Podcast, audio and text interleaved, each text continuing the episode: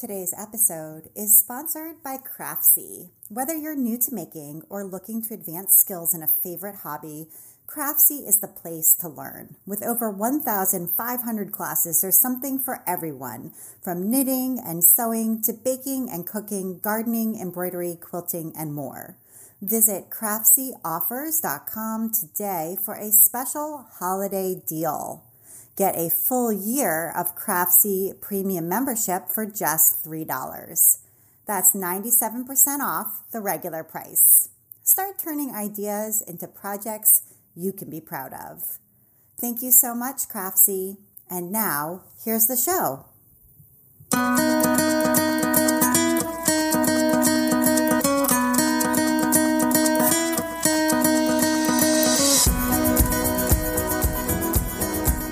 Welcome to episode 234 of the Craft Industry Alliance podcast. I'm Abby Glassenberg.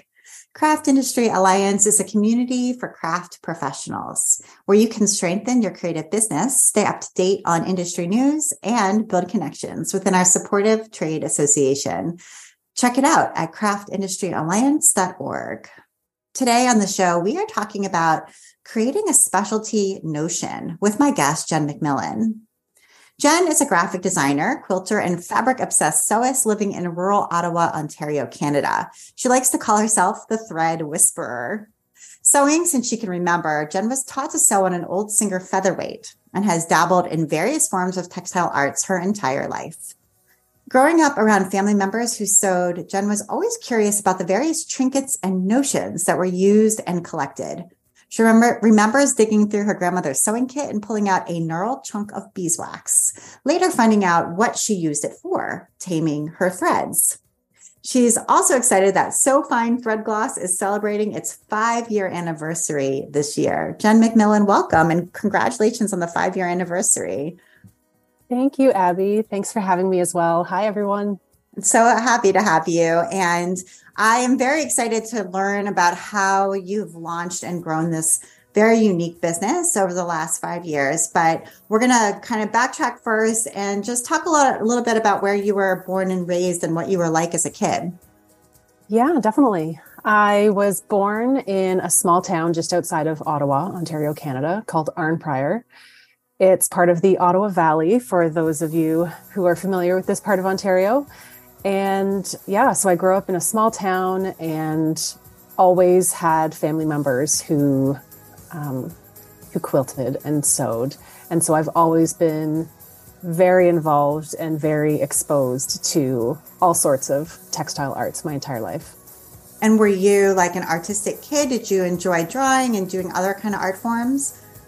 Yeah, I was definitely I was definitely the artistic kid. I had drawings all over my walls. I watercolor painted and I sketched and um, I definitely I definitely doodled everywhere, which obviously led me to my uh, my career as a graphic designer. Right. So in high school, were you taking some art classes too?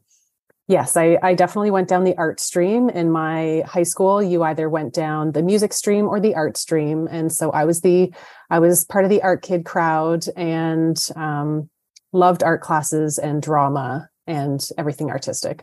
Okay, got it. And it sounds like you learned to sew from um, your relatives on a Singer featherweight, which is so cool that you remember the kind of sewing machine and that it was that sewing machine that you learned to sew on. Can you tell us about some of like your first projects or your earlier memories of sewing?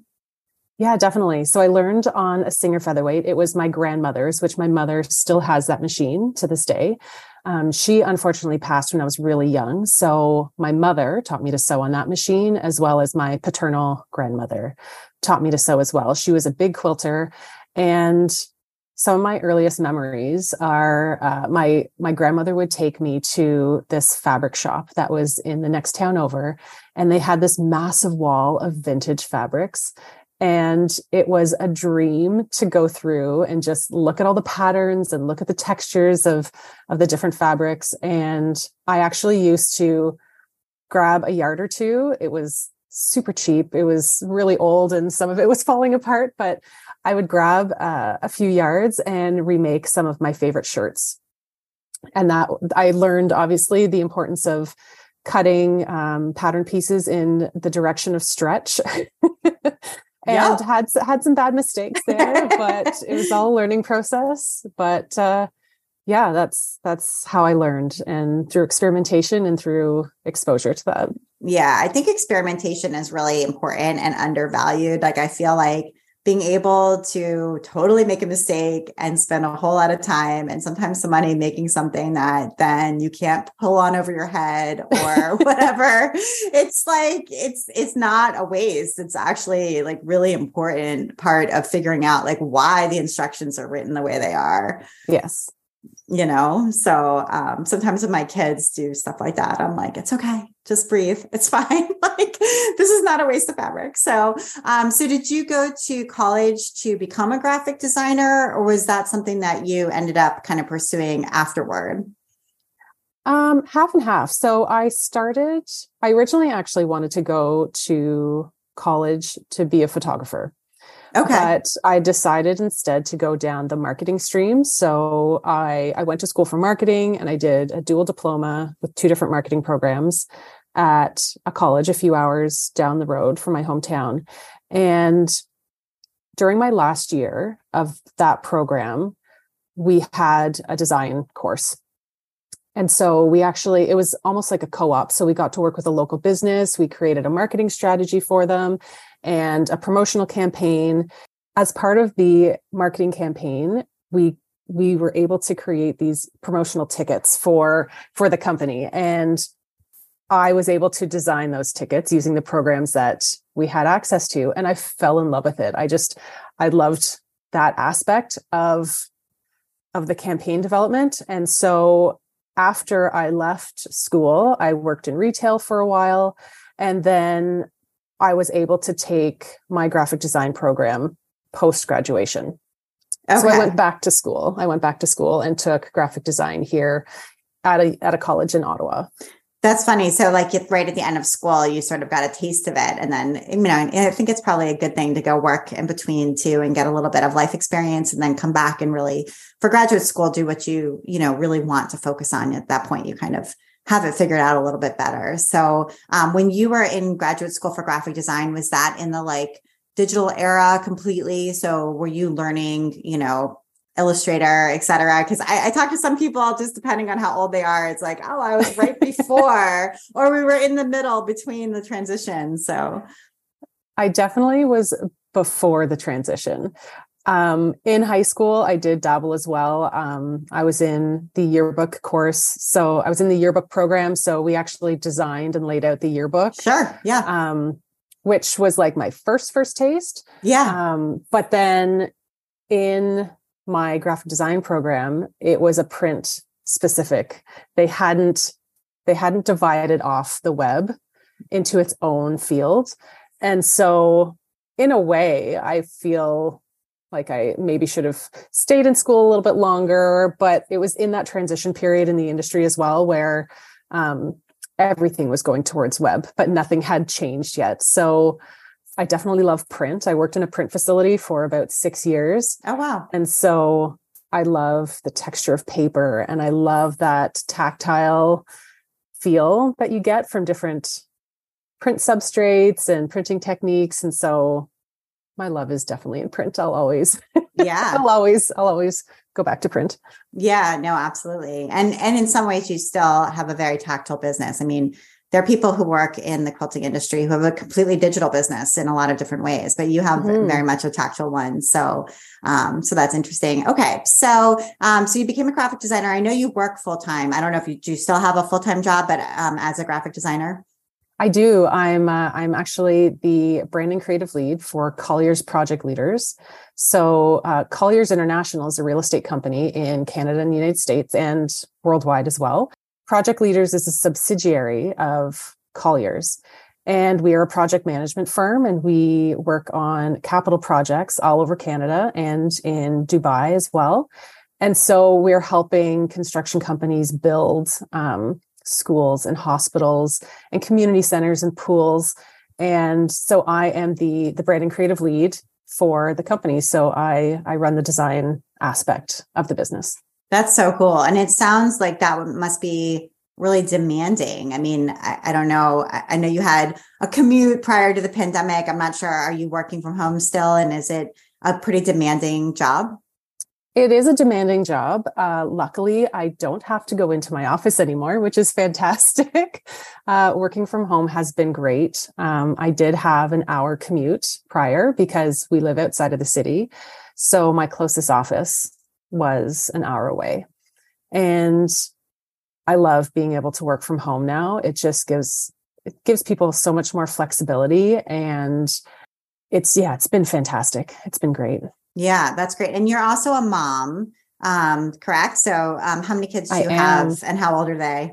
So I have two daughters. My oldest is turning 13 in about a week from when this gets released. And my youngest will be eight this summer. Okay, so that's a whole busy job also.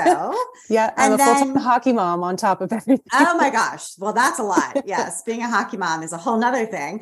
Um, and then you're also a creative business owner. So um, you must be, I just we'll get to sort of the business piece of it in a second, but I wondered if you are kind of naturally good at scheduling yourself and productivity and kind of time management and prioritization and that kind of thing. And do, are those things that sort of come naturally to you? It doesn't necessarily come naturally, but it's a necessity of having to juggle a lot of things. Um, I live by my shared calendar with my husband, and we schedule everything in and use a lot of apps to keep track of to keep track of all the things that we're doing on a regular yeah. basis. Yeah, I imagine. So, um, does it ever get feel like overwhelming having all of these different roles like that you're balancing? Definitely. Yeah. I think there's there's definitely waves where there's just so many things going on all at once and it feels like, oh my God, I've got to let something go. I can't do this anymore.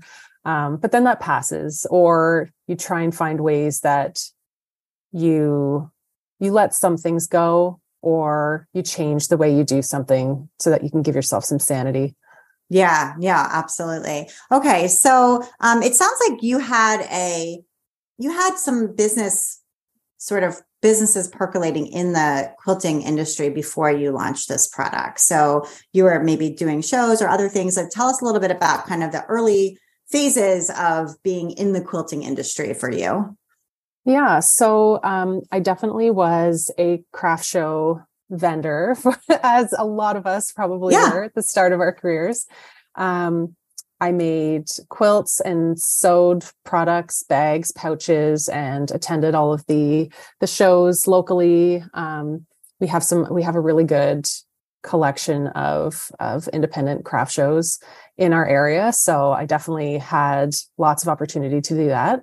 And um, it definitely came to a point where, as I'm sure a lot of people in the craft business and industry knows you get a lot of people that criticize the cost of your products because they don't understand the cost of the supplies and the cost of your time and wanting to make a living or wanting to make a profit off of your skill and ability. And and so i finally decided that the crafts the craft show scene wasn't for me anymore.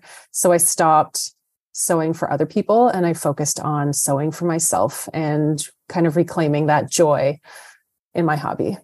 100%. I had that same experience. And um, did you ever consider designing patterns and selling? Because a lot of people start exactly where you started, selling finished items, and then realize, you know, it's better for me to sell instructions than it is to sell finished products. And certainly you had all the skills to format and photograph. Um, so you could have gone down. Did you go down that route to sell patterns? I did a few myself, but I didn't I definitely didn't push it as far as I could have. Um, I did release a few patterns. I had a little, like a little knitting pattern for baby mitts and a few basic um, beginners quilting patterns. But, and obviously, like you said, I definitely had the skills and abilities to lay out the patterns and and do the math and and create a really nice finished product. But that I just didn't find the passion in that. I didn't I didn't find the joy in going down that road. Um, I do, however, occasionally will freelance to other pattern designers, and I have helped some designers create some technical drawings and um, lay out their their patterns. So I have freelanced in that sense. I still enjoy helping the designers to to release these things into the world because mm, yeah I yeah, obviously I still love that. yeah, absolutely. So were you looking for a business? In other words, were you like, okay, I tried the craft shows, that's not for me. I did a couple patterns and knitting and in quilting, but I'm not like passionate. I don't feel like the fire burning to continue with that. Were you like, well, you know, quilting can be what I do because I love it and I don't necessarily need a business and then stumbled upon a business? Or were you like, I would like a business. Let me see if I can find a hole in the market that I can fill. You know what I mean? Like, where were you when it comes to that? Yeah. So I had made my own version of thread gloss, scented thread gloss, prior to deciding to make it a business. And I had made some for myself. I was using it for myself, similarly to, you know, finding that chunk of beeswax in my my grandmother's sewing kit. And it was around the time that Thread Heaven decided to shut down business. I had seen kind of the rumbling, and actually, it may have been in the Quilt Industry Alliance or the Craft Industry Alliance newsletter about them um, closing down shop and not being yeah. able to find a buyer for their business. I know. And just for people who don't know what that is, right? Thread Heaven was this beloved thread conditioner. Um, and I bought like a whole bunch of them right when they were closing, but it was owned, I guess, by a couple.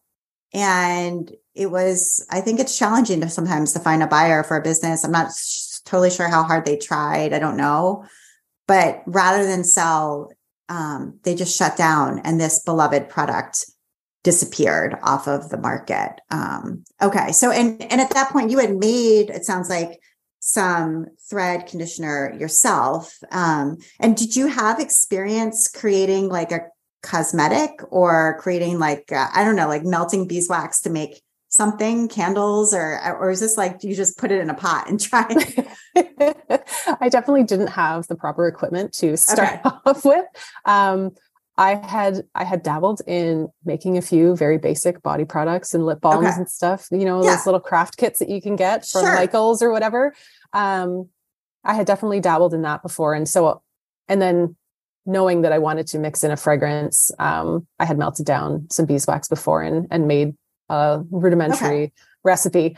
But yeah, it was around the time that Thread Heaven decided that they were going to close that I started talking to a couple of my local quilt friends. And I'm like, you know what? This, like, there's a lot of people that are really upset about this going away. Yes. I wonder if you know this is is this the hole in the market? Do, do other people want? Would they be interested in this? So, I um, I I had talked to quite a few people in that I knew through the quilt um, in the quilt industry, asking what they thought. Um, if I made some, would they be willing to try it? And so I I made I made a few tins and I developed a brand and I sent it off into the world to a couple of um, popular quilters that I knew locally, and they gave me some honest feedback. And yeah, it's it grew from there. I want to take a minute now to talk about our sponsor, Craftsy. And here is a message from Craftsy. At Craftsy, we know making. Whether you're new to the handmade life or looking to advance your skills, we have classes for all maker levels and interests. From knitting and sewing to quilting and embroidery, cooking, baking, paper crafts, and more. Craftsy's instructors guide and encourage you, empowering you to turn ideas into realities. And they have an exclusive offer for Craft Industry Alliance podcast listeners. Right now, you can get a whole year of their premium membership for only $3. Visit craftsyoffers.com for a special holiday deal. Sign up and the discount will be automatically applied at checkout. For only $3, you get a full year of access to over 1,500 premium full length classes. It can be challenging to know where to go to learn new things, especially when you're an absolute beginner. Craftsy's instructors help build strong foundations as they teach, setting you up for success and helping you fix mistakes as you go. Their enthusiasm and strong teaching style make learning accessible to all. If you're an experienced maker and looking for new challenges and fresh projects, Craftsy is for you too. From perfecting your fondant skills to tackling complex stitches, from eye catching garden design to next steps in sourdough, Craftsy has advanced classes in all crafts from instructors who are experts in their field. With over 1,500 classes, including downloadable patterns and recipes, Craftsy has a class and a craft for everyone. Visit craftsyoffers.com today and get a year of Craftsy premium membership for just $3. That's 97% off the regular price. It's an awesome holiday deal. Start turning ideas into projects you can be proud of. Get this exclusive offer at craftsyoffers.com. Thank you so much, Craftsy. And how did you come up with the name So Fine Thread Gloss? So I knew I was going to have it on a small tin. and so I didn't want I didn't I knew that I did couldn't have a large name. And I guess that's the graphic designer in my mind or in my brain thinking, you know, I can't I want it to be a nice bold look. I want it to be easily readable, legible when you hold in your hand because the tins that I was planning on using were fairly small. They're only a, a half ounce. So knowing that I had to have a small label, I, I knew that I needed to have a short name so that I can make the most impact on the label. And I don't remember exactly how I came up with So Fine, but that was the one that stuck. I actually found some some sketches from when I first started designing labels um, I first had a script. You know, I wanted to have this nice swoopy script, but then at a really small scale, you couldn't read it. So I just went with um, good old Gotham as as the logo font, and just made a really bold, legible logo. And I'm wondering, like the word gloss, in my mind, it almost is resonant of lip gloss. Exactly. Whether, yeah. Okay, that was yeah, in your mind. Yeah that was in my mind. Again like i said um, making like lip balms lip glosses. Um, i have these little tins of uh, beeswax lip balm that i've used. And uh, long story short i looked for this vendor for years. My grandmother got me a tin of this beeswax lip balm and i couldn't find the vendor anywhere. And so when i finally found her at like a local market i bought probably 10 10 tins of her of her lip gloss. So it was always in my mind that like it looks like lip gloss. And I get people asking all the time, can I use it as lip gloss?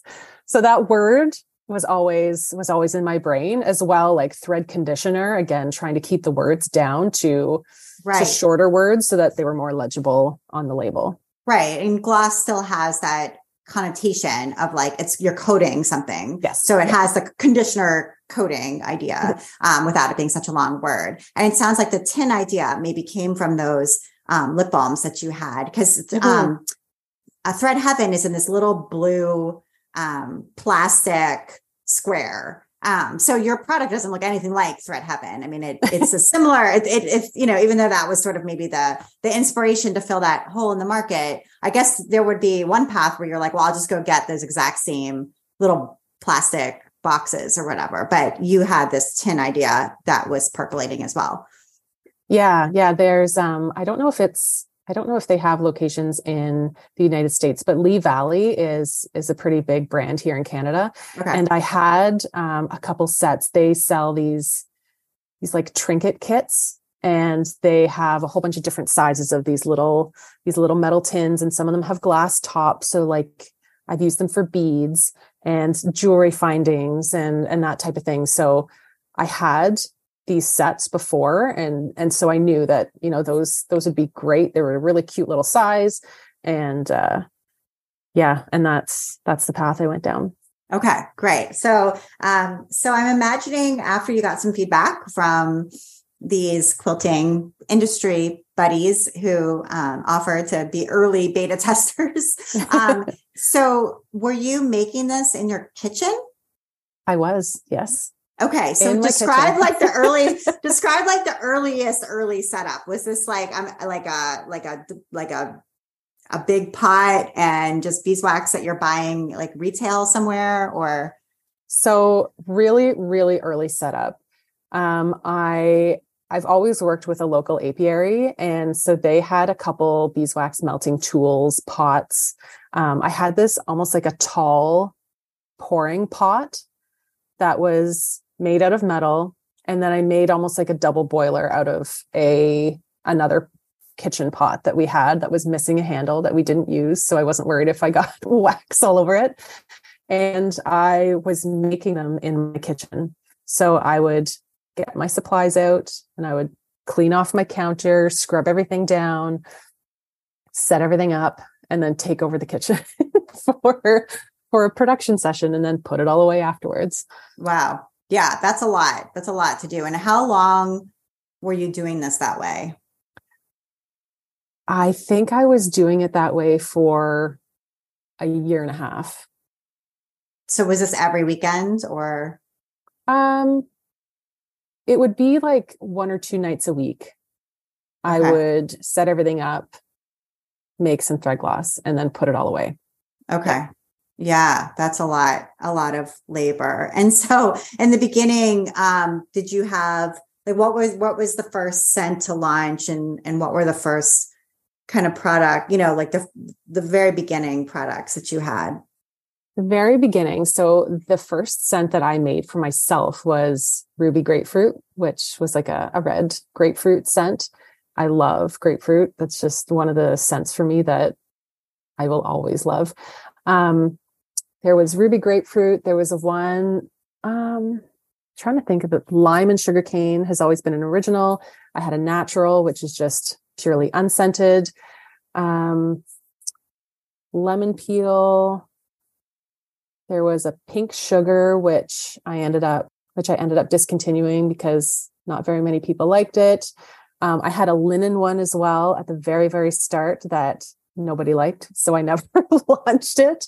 Um, that went out to some of those first testers. Um, I think I had about six or seven scents to begin with. Okay. And talk a little bit about the scents themselves and what you learned about essential oils and what you've learned about the kind of scents that are best to use in a thread conditioner. Yeah. So I at the start, I just had this weird feeling about using essential oils because I've used essential oils in the past and I've known from experience that they can go bad and they can go rancid and skunky. And so I've always just at the very start, I'm like, you know what? I don't, I don't want to use that, you know? And so when I started researching different fragrance oils, I decided upon the phthalate free fragrance oils, which are bath and body safe. Those are the fragrance oils that are used in body products when essential oils aren't used um, because they're they're non-toxic on your skin. And even though the fragrance oils are in the recipe in small amounts, you are using your hands, right? You're using your hands on on the wax when you're when you're putting it on your thread yeah. and, and, you're using it when you're sewing. Um, but they're also water soluble. So when you wash your quilt, when you wash your sewing, any leftover residue that's there from the fragrance is going to be washed out. So it's not going to impact the threads or the fabrics at all.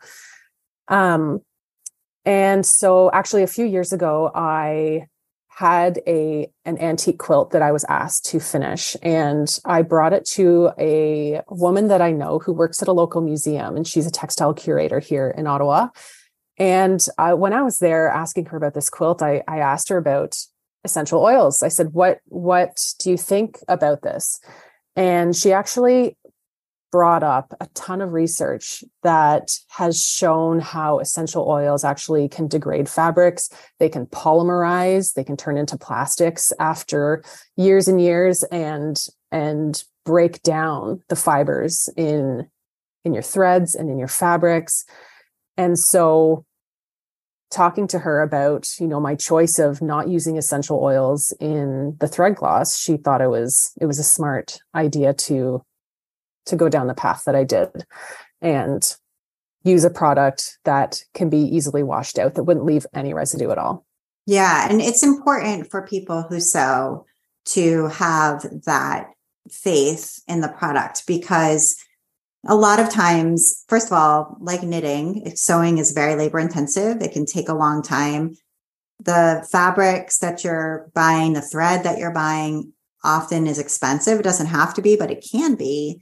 Um, and the thing that you're making can also be something that you're hoping is going to last, is going to become an heirloom or be worn a lot of times or or whatever. And so you want, you know, once you really get into this sort of hobby, you start investing in good tools and in good supplies and you want mm-hmm. to make sure that the things that you're making um because it takes hundreds of hours are going to be things that are worth that time. You know, you stop yes, using exactly. cheap fabric, you stop using cheap thread, you kind of upgrade because you see the investment. And so having um, a thread conditioner that's going to enhance and not inhibit that is really important.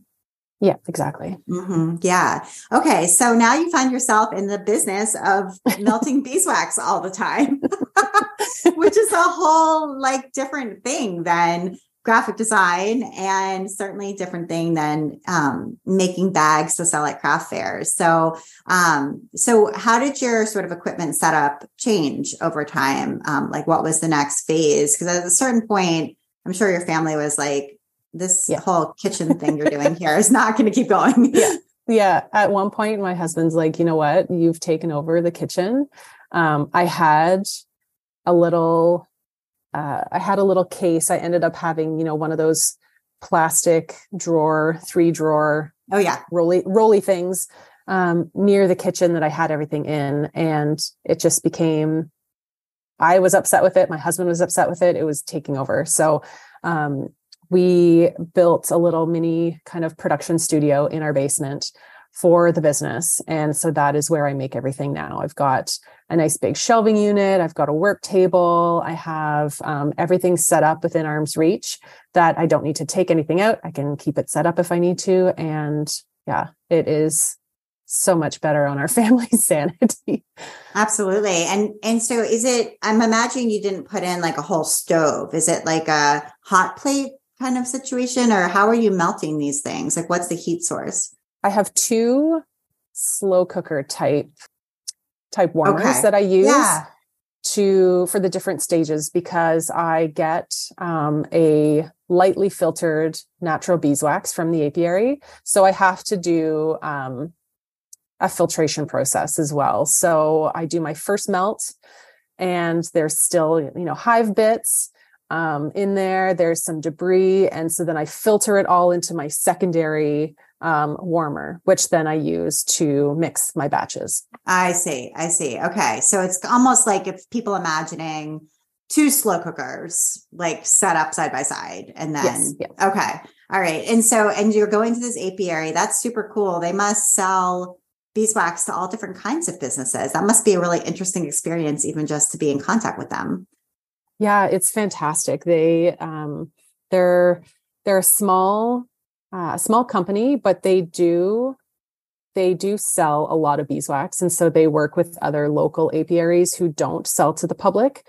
So they like to keep uh, they keep a small stock of some of the products that are made with their oh, with their beeswax so cool. right inside their little shop. So there's lots of body products, there's candles, there's um, some people will even sell, you know, the the honey and the combs. Oh yeah, and they even sell a collection of wildflower seeds so that if you wanted to have your own your own setup, your own mini apiary setup, then you can make right. sure that your bees have a lovely food source.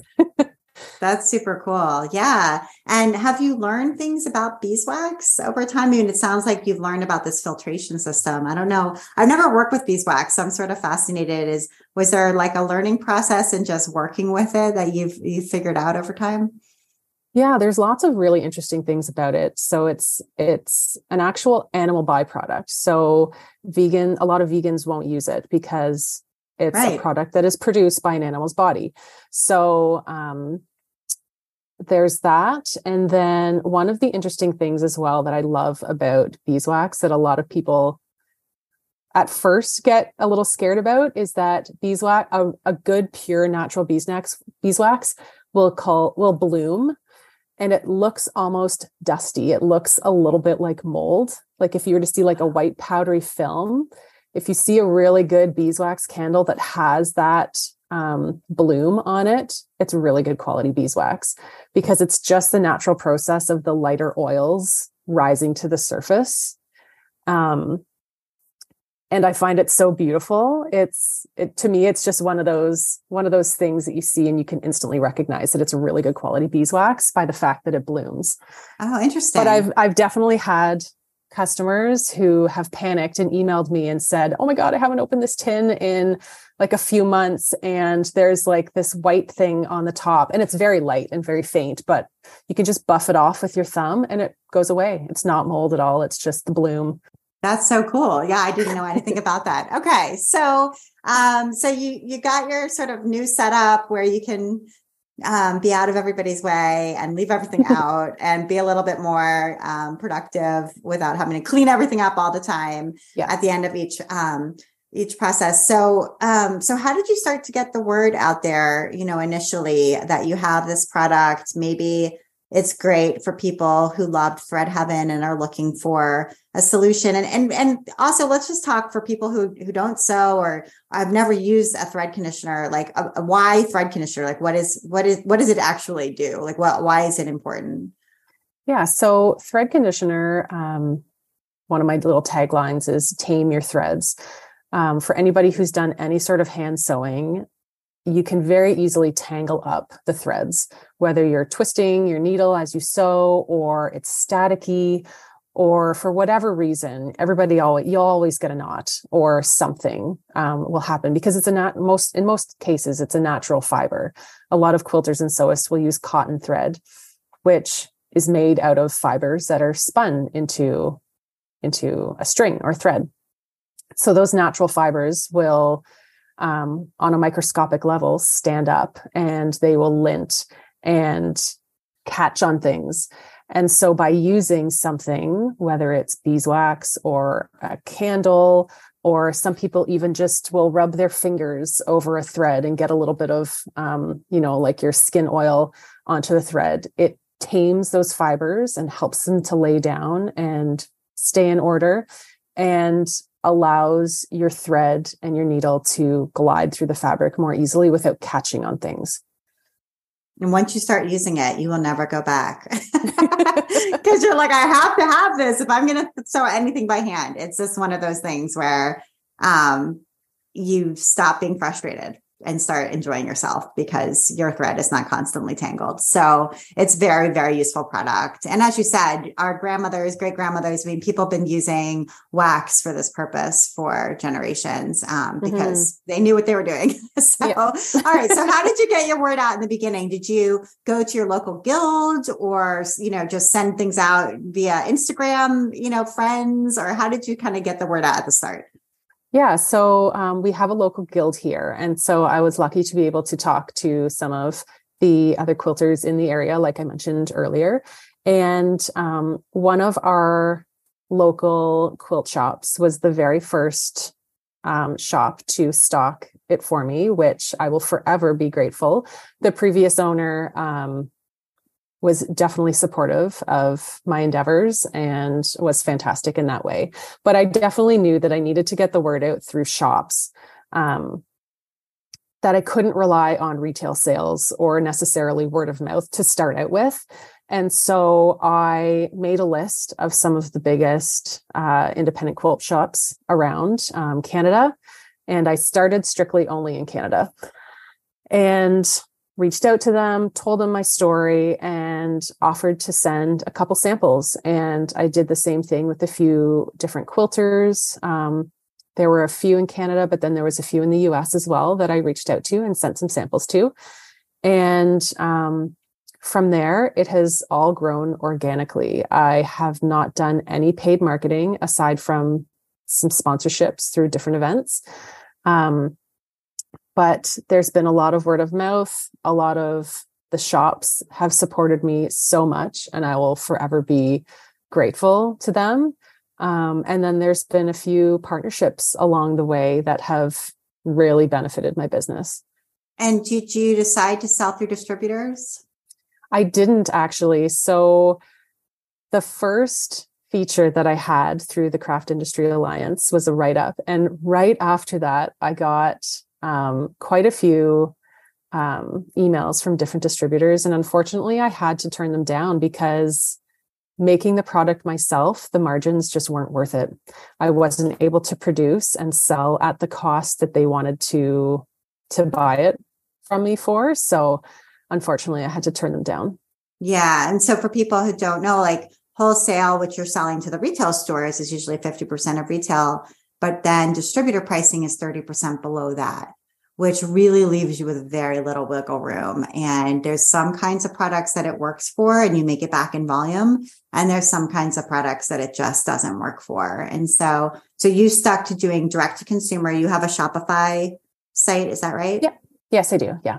And did you decide to sell on Etsy too or no Etsy? So I started on Etsy. Um, having sold my previous my quilts and and things on Etsy before that's where I started um, but then it came to a point where I, I wanted more ownership of how I was showing my product and how I was setting up my shop and what I was able to do. And so I did eventually move to Shopify.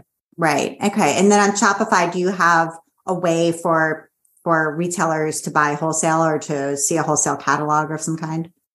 So um, my wholesalers do they do order directly on shopify and i use a separate code for them so they can see the entire catalog that i have um, online.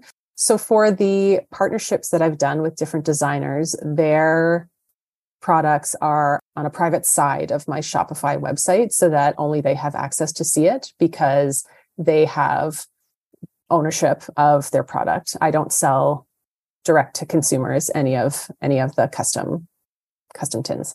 Right, right. Okay. So that we'll talk we'll talk about collaborations next, but basically like you've done some it's not like white labeling, but almost like these partnerships with particular designers where they're having their name and things like that on the product itself. Mm-hmm. And so those products are not available for the retail store owners to shop from wholesale yep. because they're only available for those designers to sell direct to consumer. Um, yep. so anyway, that's that's a differentiation there. But um and do you have you thought about selling on a site like Faire? Um um, you know, one of these sort of wholesale sites where gift shops and other kinds of retailers can go to shop from tons of different brands at once. And whereas is that a little bit closer to sort of working with the distributor as far as the margins are concerned for you? Yeah i i looked into it right? I think it was around the time that Faire had first launched. Um, they had reached out to me as well and i looked at the margins and it, again it just wasn't it wasn't worth it for me. And so i decided to to continue with with the avenues that I was currently selling.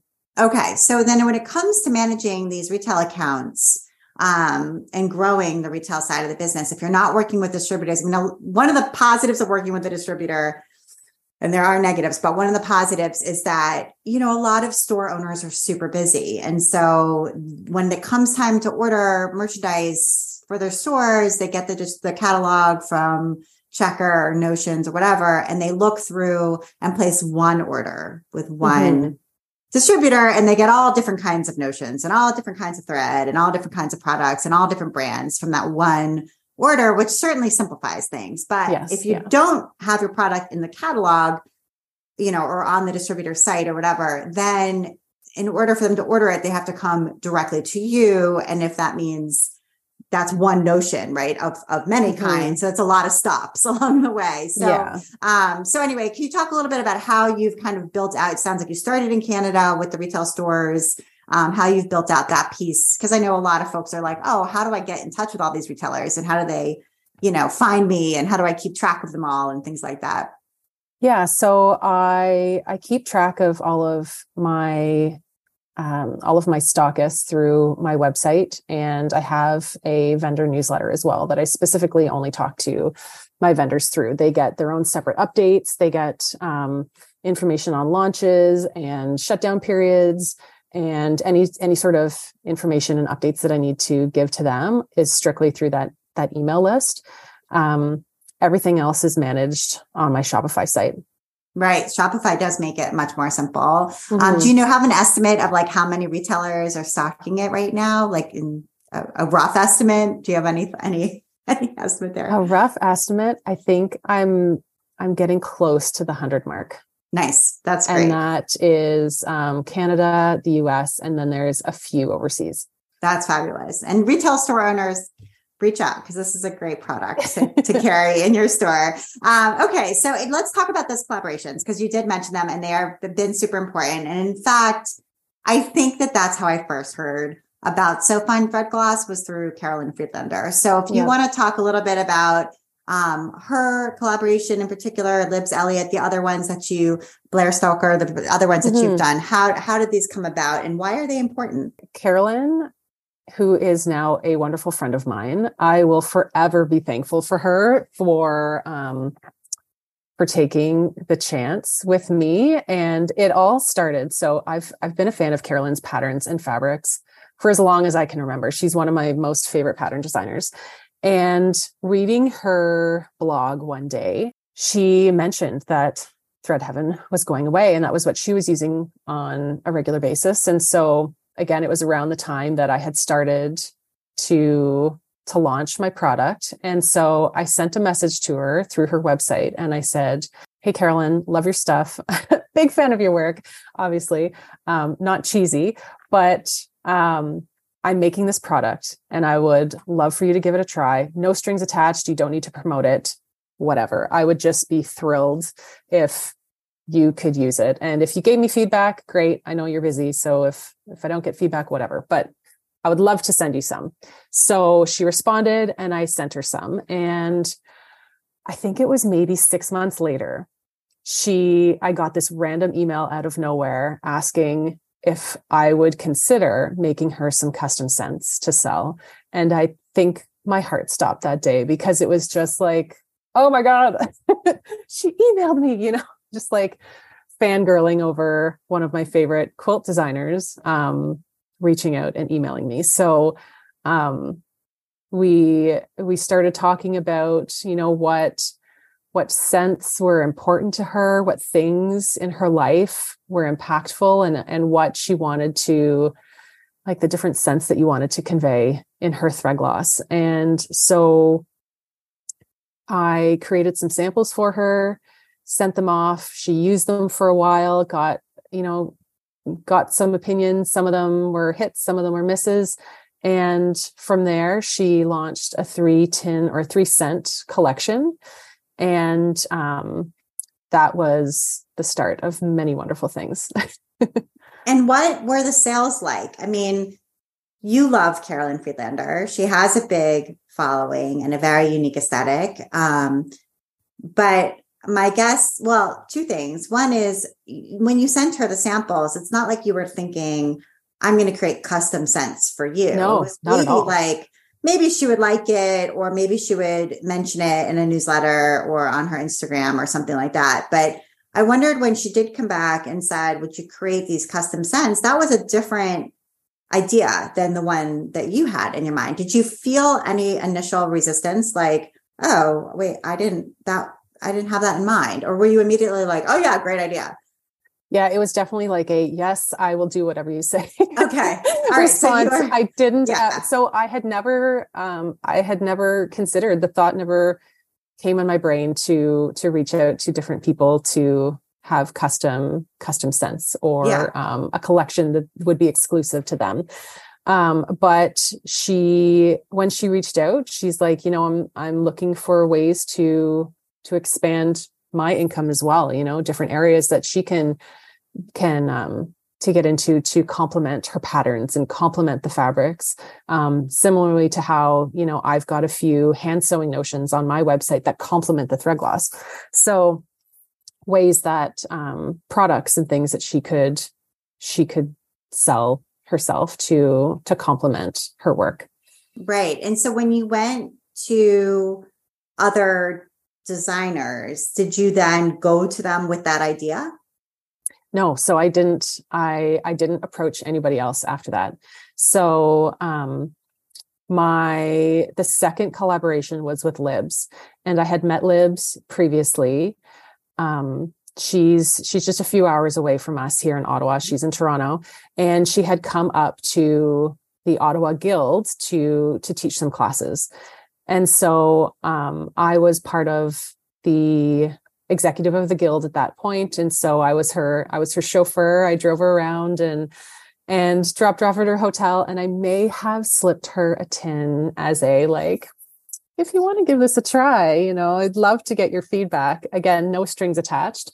Um, and shortly after that, she she emailed me as well out of the blue and said, um, I don't know exactly if this is what she said, but like, you know, I've seen what you've done with Carolyn's. I'd love to do something similarly as well. So um, that is where it started with Libs. And she's had a few collections, as has Carolyn. And again, I love working with these different designers because, like you said, their aesthetic is so interesting and so different from each other. And you get to learn a lot about a person and their style by what they what what they find interesting what what smells they like it sounds sometimes it sounds a bit ridiculous sometimes, but you can definitely you get to know more about them by the scents that they've chosen. Yeah, and I think that this is such an interesting way to do co-marketing alongside designers and both of you spread the word and both of you benefit from the relationship um, and it reminds me a little bit of like the Aurifil thread collections that are branded mm-hmm. to specific designers. Um, because it's similar kind of white labeling without it's not quite white white labeling, but it's it's sort of um yeah, like lending that person's I guess they do that in like I'm thinking like in Nikes or shoe, you know, like high end sneakers do something similar where like a per- particular person will be, um, you know, attached to that product. Mm-hmm. Yeah, it's such a cool way to to do things. Um, so I know you've sponsored and and, um, and you mentioned this earlier. You've sponsored some events, and so um, including QuiltCon. And you know, I, I think as a business owner, we see sometimes these emails with sponsorship opportunities and um, and the price of of sponsoring, and think, is this going to be worth it, or you know, what is what is it like? What do I get? Is it really going to pan out? it's hard to know. Obviously, QuiltCon is one of the larger largest consumer shows, um, certainly the, the largest in modern quilting in the US. And so um, tell us a little bit about your experience of sponsoring and what it's done for the brand. Yeah. So um, over the past couple of years, I have sponsored smaller events. I've, you know, given products to to different guilds or different uh, workshops or retreats and um, as a donation. But QuiltCon was very specific.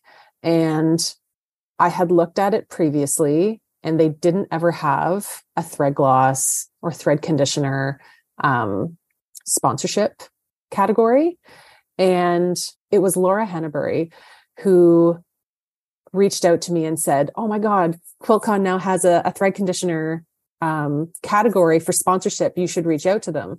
So I did, and I had talked to Amanda, who is fantastic, and and so for the past few years, I've been sponsoring the Hand Sewing Lounge. Um, this year, though, for QuiltCon, they went in a bit of a different direction for the Hand Sewing Lounge, and so I decided to sponsor the workrooms. So for every workroom, for every teacher that um, that is teaching a class in QuiltCon, there will be tins of thread gloss in each of the rooms. So it's it's a step up from my my usual sponsorship with them, and um, I'm really excited about it because there's an opportunity to get a tin in the hands of somebody who hasn't seen the product before, who you know might be um, might not have a local quilt shop where they'd go be able to go in and smell the product and smell the different scents and and get to use it. They might they might not be comfortable shopping online or um, they might want to actually use it before they buy it. So it's it's a really great way to get to get the tins into people's hands that's great. Yeah. Thank you for sharing about that experience. And I, I, I, do wonder, do you find people have difficulty shopping for something that's scented online when they can't smell it?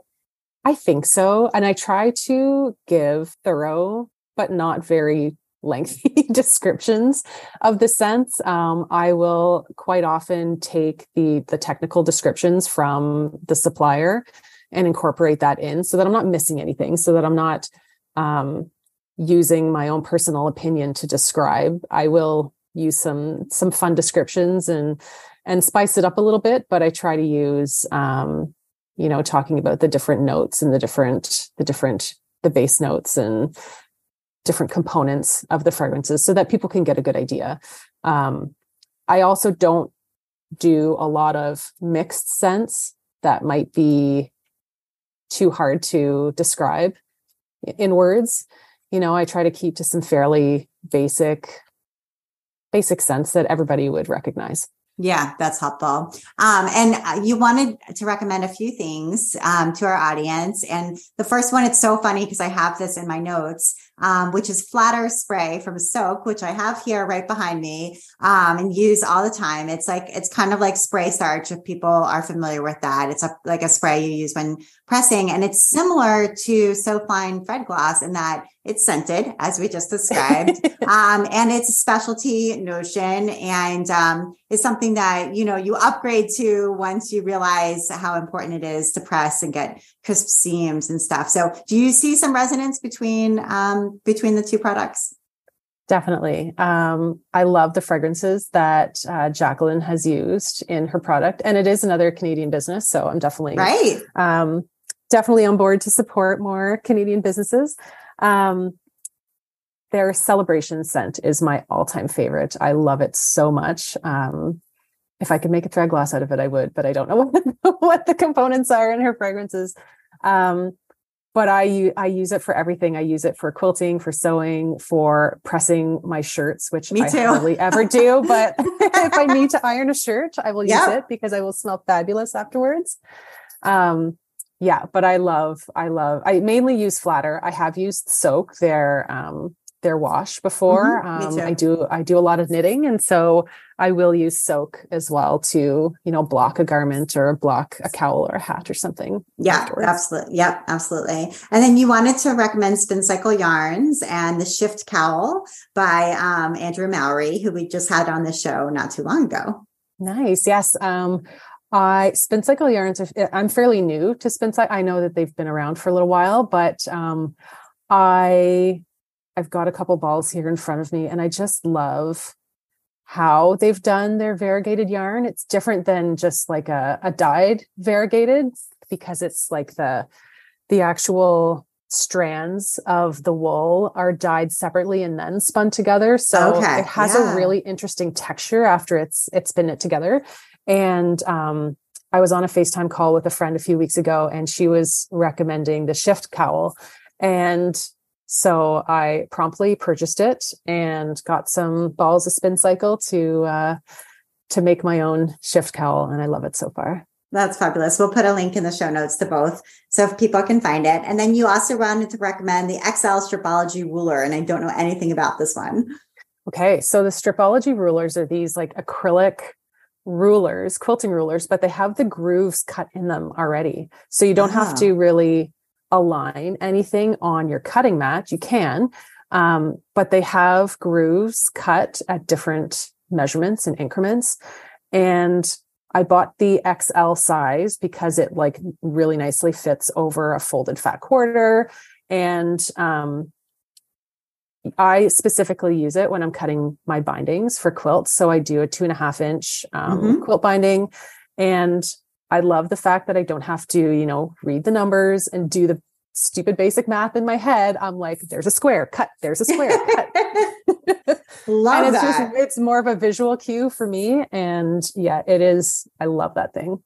That's great. The math part and exact part of cutting fabric is not my happy place. So anything that makes it easier is a good thing for me. Well, Jen, thank you so much for taking the time to be on the Craft Industry Alliance podcast. I really enjoyed talking to you. Oh, thank you so much, Abby. I had a blast. Thanks for having me. And you've been listening to the Craft Industry Alliance podcast. I'm Abby Glassenberg. Today's episode was sponsored by Craftsy.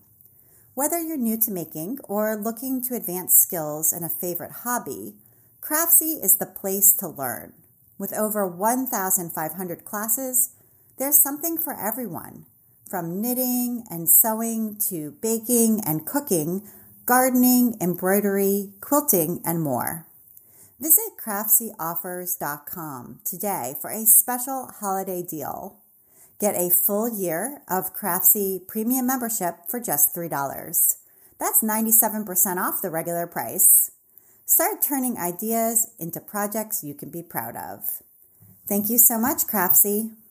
Craft Industry Alliance is a community for craft professionals when you become a member of Craft Industry Alliance, you get in-depth coverage of craft industry news, the opportunity to connect with fellow professionals for advice and support, and access to an educational library filled with ideas, tools, and resources to help you as you build your business.